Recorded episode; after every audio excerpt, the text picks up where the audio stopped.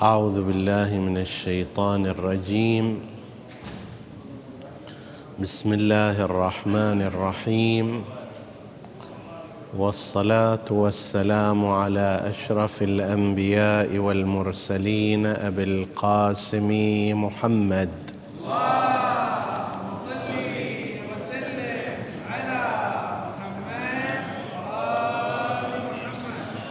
وعلى آل بيته الطيبين الطاهرين المعصومين المكرمين. السلام عليكم أيها الإخوة المؤمنون أيتها الأخوات المؤمنات ورحمة الله وبركاته. جاء في دعاء الإمام الحسين سلام الله عليه في يوم عرفة. الحمد لله الذي ليس لقضائه دافع ولا لعطائه مانع ولا كصنعه صنع صانع وهو الجواد الواسع. فطر أجناس البدائع وأتقن بحكمته الصنائع. لا تخفى عليه الطلائع ولا تضيع عنده الودائع. جازي كل صانع ورائش كل قانع وراحم كل ضارع ومنزل المنافع والكتاب الجامع بالنور الساطع وهو للدعوات سامع وللكربات دافع وللدرجات رافع وللجبابرة قامع فلا إله غيره ولا شيء يعدله وليس كمثله شيء وهو السميع البصير اللطيف الخبير وهو على كل شيء قدير. هذه هي الفقرة الأولى من هذا الدعاء الشريف. الذي قدمنا شطرا من التعريف به في وقت سابق. وشرحنا قسما من مفردات هذا الدعاء في هذه الفقرة التي تحتوي على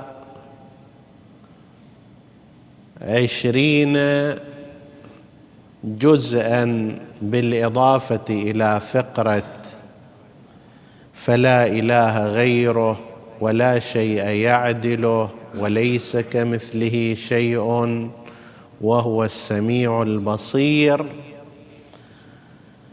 الفقرات السابقة التي تنتهي بسجع عيني مثل دافع قامع ضارع إلى غير ذلك. ستة عشر فقرة. ست عشر فقرة هي التي تنتهي بهذا السجع الأخير. ملاحظة عامة السجع بمعنى تشابه أواخر الكلمات التي يقف عليها الناثر المتحدث. أكو عندنا شعر. الشعر يتكون من صدر وعاجز. كل بيت القصيدة تتكون من أبيات. البيت يتكون من صدر وعجز في عجز كل بيت قافية. قد تكون راء قد تكون عين.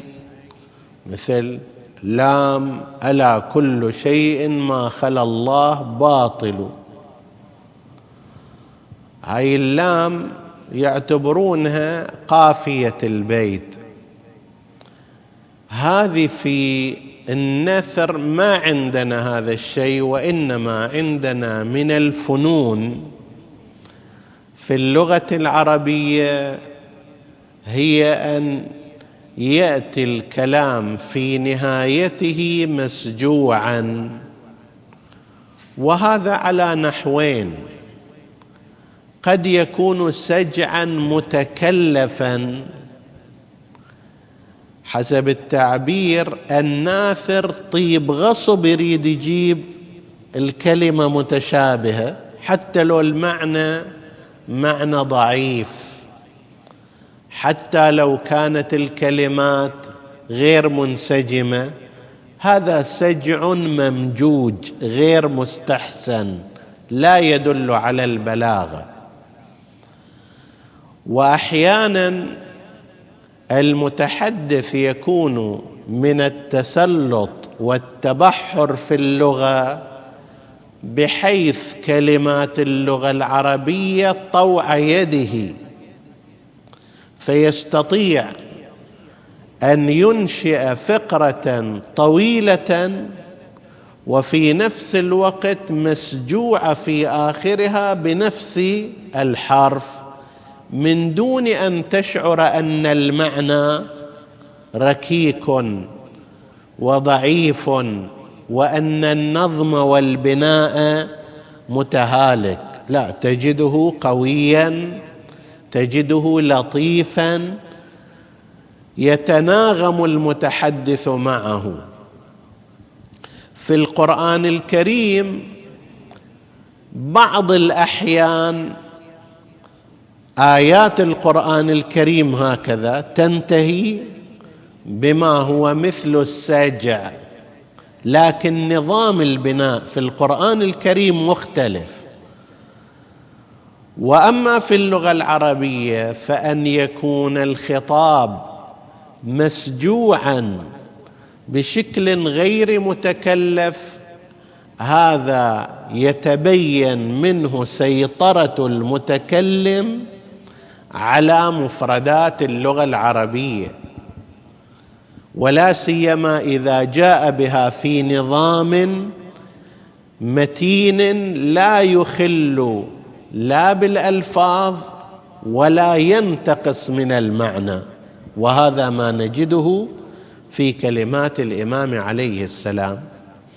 الآن الإمام قدم لنا في الفقرة الأولى ستة عشر وصف لله عز وجل غالبا يتكون من كلمتين إلى ثلاث كلمات. جمل قصيرة وهذا أيضا من البلاغة يعدون الجمل القصيرة من البلاغة. ما يحتاج لكي يوضح كلامه بأن يجيب إلى أسطر متعدده كلما كانت الكلمات والجمل قصيرة ومحدودة كانت أدعى للحفظ أيضا. لاحظوا مثلا الحمد لله الذي ليس لقضائه دافع ولا كصنعه صنع صانع. فطر أجناس البدائع. هذا محافظ على السجع بجمل وتركيبات قصيرة وسهلة الحفظ وفي نفس الوقت لا تخل بالمعنى وإنما تزيد المعنى جهات إضافية.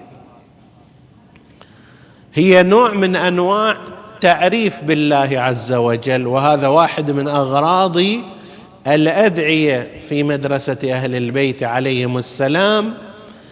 واحد من الأغراض والأهداف التي تتوخى في الأدعية التعريف بالله عز وجل هذا واحد منها. وصلنا إلى هذه الكلمة لا تخفى عليه الطلائع. طلائع جمع طليعة. طليعة الطليعة في هذا الاستخدام عند العرب كانوا بالنسبة إلى الجيوش يرسلون شخصا أو أشخاص حتى يلاحظ وضعية العدو. لازم يكون متخفي لازم يكون ذكي لازم يكون عنده قدرة على الحركة السريعة مثل تجسس. يروح هناك ذاك الوقت وما كان بعد طائرات مسيرة وما كان ما أدري. أدوات تصور من بعيد فكانوا يحتاجون إلى أشخاص. يذهبون إلى المنطقة القريبة من منطقة العدو يأخذون منها المعلومات ويرجعون بسرعة. وعندهم قدرة على التخفي. هنا الدعاء يشير إلى هذا المعنى أنه كيف أن الطلائع في الجيوش تتخفى وتحاول أن تعمي على الجيش الآخر. لا يلتقط هذا الطليعه ولا ياخذه الله سبحانه وتعالى لا تخفى عليه الطلائع بل هو محيط بكل شيء. وفي نفس الوقت لا تضيع عنده الودائع.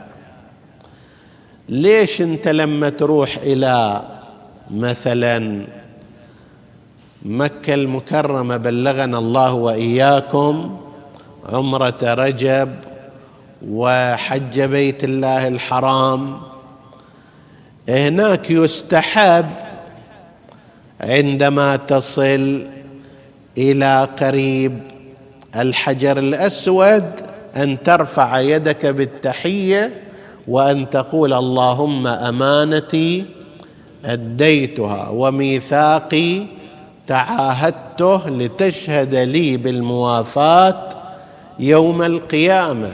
اللهم إيمانا بك وتصديقا بكتابك واتباعا لسنة نبيك محمد.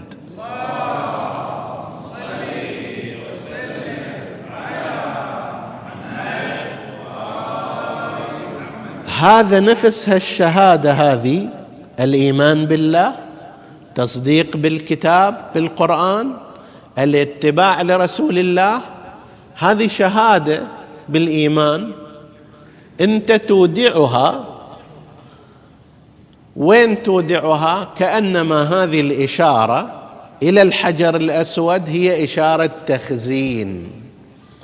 في السابق ربما الإنسان صعب عليه أن يفهم هذا المعنى بس الآن مع التقدم أصبح من السهولة بمكان أنه أنت تخزن صورة تخزن صوت تخزن فيديو تخزن كتابة في فلاشة صغيرة ويبقى هذا عندك سنوات طويلة جدا. حينها تم فهم ما ورد في الروايات عن الحجر الأسود أنه يأتي يوم القيامة الحجر الأسود وفيه شهادات الناس فتقدم بين يدي الله عز وجل. كيف هذا كان في السابق؟ كان يصعب فهمه. الآن أصبح قريب الفهم. وإن كان بالنسبة لله عز وجل ماكو حاجة إلى هذه الأمور لعلمه السابق والمحيط بالإنسان ولكن هذا إجراء مثل ما أن الإنسان يصلي هذا إجراء نحو عبادة وإن كان الله يعلم هذا صاحب قلب طيب وناجي وذاك ليس كذلك لكن لا بد أن يصلي.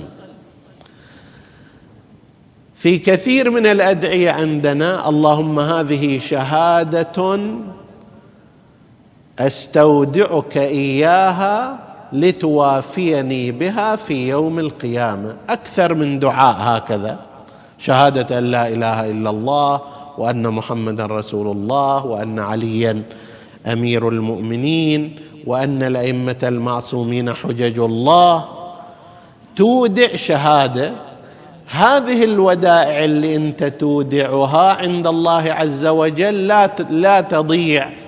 مع كثرة البشر وكثرة الشهادات مليارات من البشر بل تريليونات من أول الخلق إلى قيام الساعة ومع ذلك لكل شخص ملف ووديعة وكود وما شابه ذلك. فلا تضيع عنده الودائع.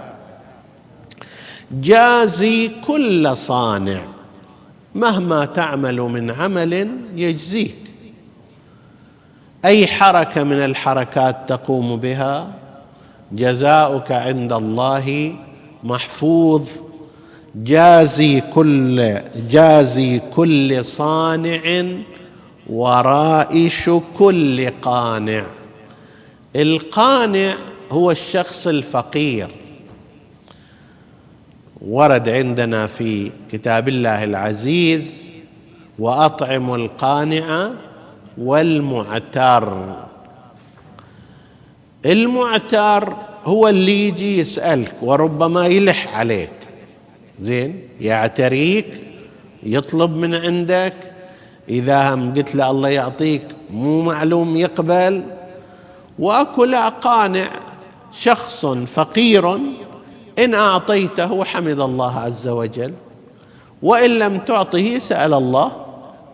بعد هذا ما يجي يلحقك هذا يعبر عنه بالقانع. في الحج إطعام القانع والمعتر من الهادي هنا نفس الكلمة رائش كل قانع الرائش هو الذي يعطي اللباس. رائش يعطي اللباس يوفر حتى اللباس عبر عنه في القرآن الكريم. أنزلنا إليكم لباسا يواري سوآتكم وريشا. ريشا يعني الرياش مو فقط لباس أي لباس لا لباس زينة. لباس الزينة يقال له رياش. وأنعم عليكم بصنوف الرياش. الله سبحانه وتعالى يكسو القانعين ينعم عليهم ورائش كل قانع وراحم كل ضارع. المتضرع لله عز وجل يلقى رحمة من عنده ولا يوجد موقف يحبه الله سبحانه وتعالى أحسن من موقف الضراعة. ضراعه يعني الشعور الداخلي بالضعف وحتى أيضا خضوع البدن وأن يوجه صوته. يعني ضراعة تشمل ثلاثة أشياء شعور الإنسان وإحساسه النفسي أنه عابد ضعيف قليل صغير محتاج وأيضا جلسته جلسة الإنسان الخاضع غير جلسة الإنسان المتكبر. جلسة المتضرع الخاضع تشوفه كأنما نازل بدنه. جلسة المتكبر لا تشوفه شاد روحه هكذا وشامخ بأنفه.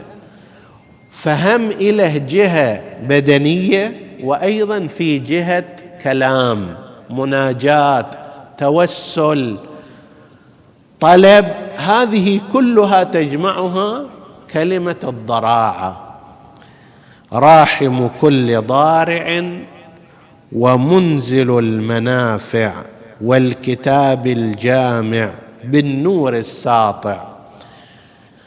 تنزيل المنافع يحتمل أن يكون تنزيل الأمور المادية النافعة للإنسان. مثل قول الله عز وجل وأنزلنا الحديد فيه بأس شديد. هذه مما أعطاها الله سبحانه وتعالى حتى كلمة تنزيل الحديد فيه بعض الإشارات. كيف تكون الحديد في الأرض في الجبال في المناجم يحتاج إليه إلى بحث. وهو كما يقول العلماء يتفق مع كلمة أنزلنا الحديد. فقد يكون إنزال المنافع من هذا إنزال المطر فتصبح الأرض مخضرة والنباتات كذا ويترتب عليها الخصب ونمو الحيوانات وإلى آخره وكلها أصلها من إنزال هذا المطر. أساسا دورة المياه كما يقولون في الطبيعة مرتبطة يعني هذه الأنهار وهذه الآبار اللي هي عمدة استفادة الإنسان بشكل مباشر أو بشكل غير مباشر في زراعته مصدرها الأساس هو من السماء. يعني إما ثلوج تتحول إلى مياه جوفية أو تتحول إلى أنهار وآنئذ تسقي الأرض. فإما أن نقول أنزل المنافع بهذا المعنى يعني المنافع المادية أو لا أنزل المنافع المعنوية بقرينة الكتاب الجامع. أنزل المنافع والكتاب الجامع. الهدايات جاءت من السماء منزلة. الرحمات جاءت من السماء المغفرة من السماء ومعها أيضا أنزل الكتاب الجامع القرآن الكريم وما يشابهه من الكتب السماوية. نزلت هذه بالنور الساطع بنور الهداية الإلهي وهو للدعوات سامع وللكربات دافع. وللدرجات رافع. إذا اعتقد الإنسان حقيقة هذا أنه للدعوات سامع وللكربات دافع ما يصاب باليأس. الآن واحد من أهم أسباب الاكتئاب عند الناس بل والانتحار عند قسم من الناس هو حالة القنوط. تحيط به المشكلة حاصره من كل مكان لا يجد حلا لها تتفجر نفسه من الداخل يصاب بالاكتئاب واليوم الاكتئاب. واحد من أخطر الأمراض الموجودة على مستوى العالم. من العجيب الذي يذكر أن السويد من الدول الإسكندنافية تعتبر على مستوى العالم أعظم بلد فيه رفاهية. سبقت كل البلاد لا أمريكا ولا ما أدري فرنسا ولا بريطانيا ولا غيرها. السويد تعتبر المتقدمة أنظمة التأمين الصحي التامين على الحياة وجود الأعمال ما أدري كذا. في نفس الوقت هذه السويد يقولون تشهد أعلى معدلات أمراض الاكتئاب. مفروض بحسب الشيء العادي واحد إذا مأمن الوظيفة مالته وتأمين صحي عنده وما أدري سكن عنده ومكانه نظيف وشوارعه كذا إلى آخره المفروض أن عنده كفاية في هذا. لا. هناك شيء آخر. هناك أسئلة لا تلقى جوابها في الشارع النظيف. هناك أسئلة ما تلقى جوابها في التأمين الصحي. هناك أسئلة ترتبط بقلب الإنسان ترتبط بمصير الإنسان ترتبط بهدف وجود الإنسان في هذه الحياة. فإذا ما حصل أجوبة عليه يصاب بقلق يصاب باضطراب ينتهي إلى اكتئاب. إذا فهمنا أن الله سبحانه وتعالى للكربات دافع وللدعوات سامع وآمنا إيمانا حقيقيا بها كل مشكلة اللي تصيبنا نعتقد بجزم راسخ أنها ستنتهي بشكل حسن. الله الشيطان يعدكم الفقر. والله يعدكم مغفرة منه ورحمة. قسم من الناس شنو؟ أي مشكلة تصير عنده اللي قدامه يشوف أسوأ الاحتمالات. ابدا ما يلتفت إلى أن الله موجود وراح يحل المشكلة. زين؟ امتحن نفسك وامتحني نفسك. عندما يتورط الإنسان في مشكلة من أي نوع من المشاكل يخلي قدامه الجانب السيء وأن الأمور سوف تسير بشكل أسوأ. هذا اتباع الشيطان. الشيطان يعدكم الفقر. إذا لا الإنسان يقول الله سبحانه وتعالى موجود وأنا متوكل عليه وسائل إياه وطالب منه والله على كل شيء قدير. زين؟ وهو سامع لدعوتي ودافع عني كربتي. هنا إذا اعتقد بأن الأمور تسير بشكل حسن يتبين هذا هذا إيمانه إيمان قوي. لا يقدم ما يريده الشيطان على ما يريده الله.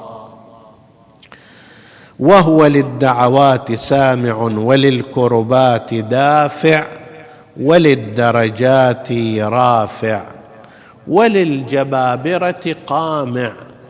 تتصور أن الدنيا هي بيد الرئيس الفلاني؟ قسم من الناس هكذا يقول لك إحنا شنو بلادنا ودولنا؟ هاي الدول الكبرى هي اللي تلعب بالعالم طوبة على قولهم. تلعب كرة بالعالم.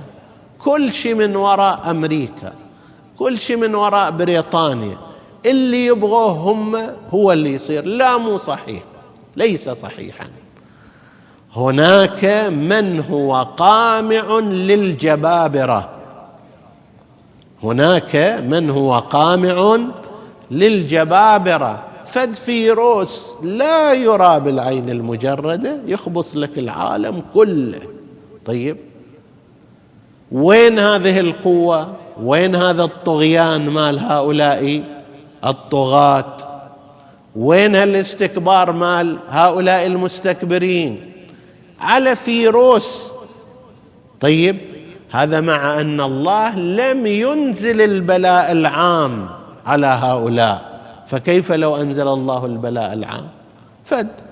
فيروس لأي سبب صار حتى يبين أيها الإنسان أنت ضعيف مهما ظننت نفسك قويا. ما أريد أقول أن الله رسل هذا الفيروس. لا هذا من ضعف الإنسان. إن كان تسرب فهو من ضعف الإنسان إن كان خرج عن السيطرة فهو من ضعف الإنسان. لأي سبب؟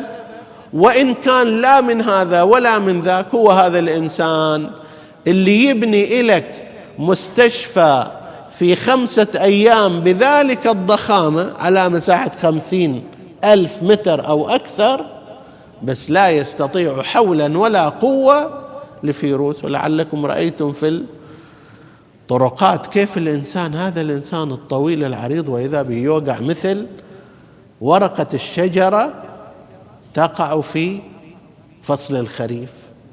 هذا اللي كان يملأ نفسه أنا وأنا وأنا وإذا به يوقع من هالشكل شيء. هذا بعد ما يختلف عنوانه رجال عادي أو رئيس من رؤساء هذه البلاد المستكبرة. فلا يغترر الإنسان بنفسه ولا يخضع لأولئك الطغاة يتصور أن الأمور بيدهم لا كل شيء بيد الله عز وجل. هو للجبابرة قامع فلا إله غيره. قسم من الناس حتى من الكبار يتصورون أنه إذا أرادت أمريكا أو بريطانيا أو شيء يكون. لا لا إله غيره ولا شيء يعدله وليس كمثله شيء وهو السميع البصير اللطيف الخبير. هو سميع وبصير ولطيف. اللطيف فيها معنيان لطيف بمعنى اللطف مثل أن يلطف إنسان بآخر يعطف عليه يحنو عليه. ولطيف بمعنى الشيء الصغير الدقيق. الآن مثلا إذا جابوا لك ساعة صغيرة جدا حتى تصلحها ما يفيد تجيب لها سبانة مثلا. ما يفيد تجيب لها مطرقة. يحتاج لك أداة شنو؟ لطيفة جدا دقيقة جدا. زين هذه الأداة الدقيقة جدا ما تفيدك في تهديم بيت. طيب الله سبحانه وتعالى في نفس الوقت للجبابره قامع طيب مطرقة كونية يقدر يسلط عليهم. وفي نفس الوقت للأشياء الدقيقة جدا هو لطيف وخبير بها. وهو على كل شيء قدير. نسأل الله سبحانه وتعالى أن يشملنا بلطفه وأن يتولانا بعنايته وأن يجعلنا من خيرة عباده. إنه على كل شيء قدير. وصلى الله على سيدنا محمد وآله الطاهرين.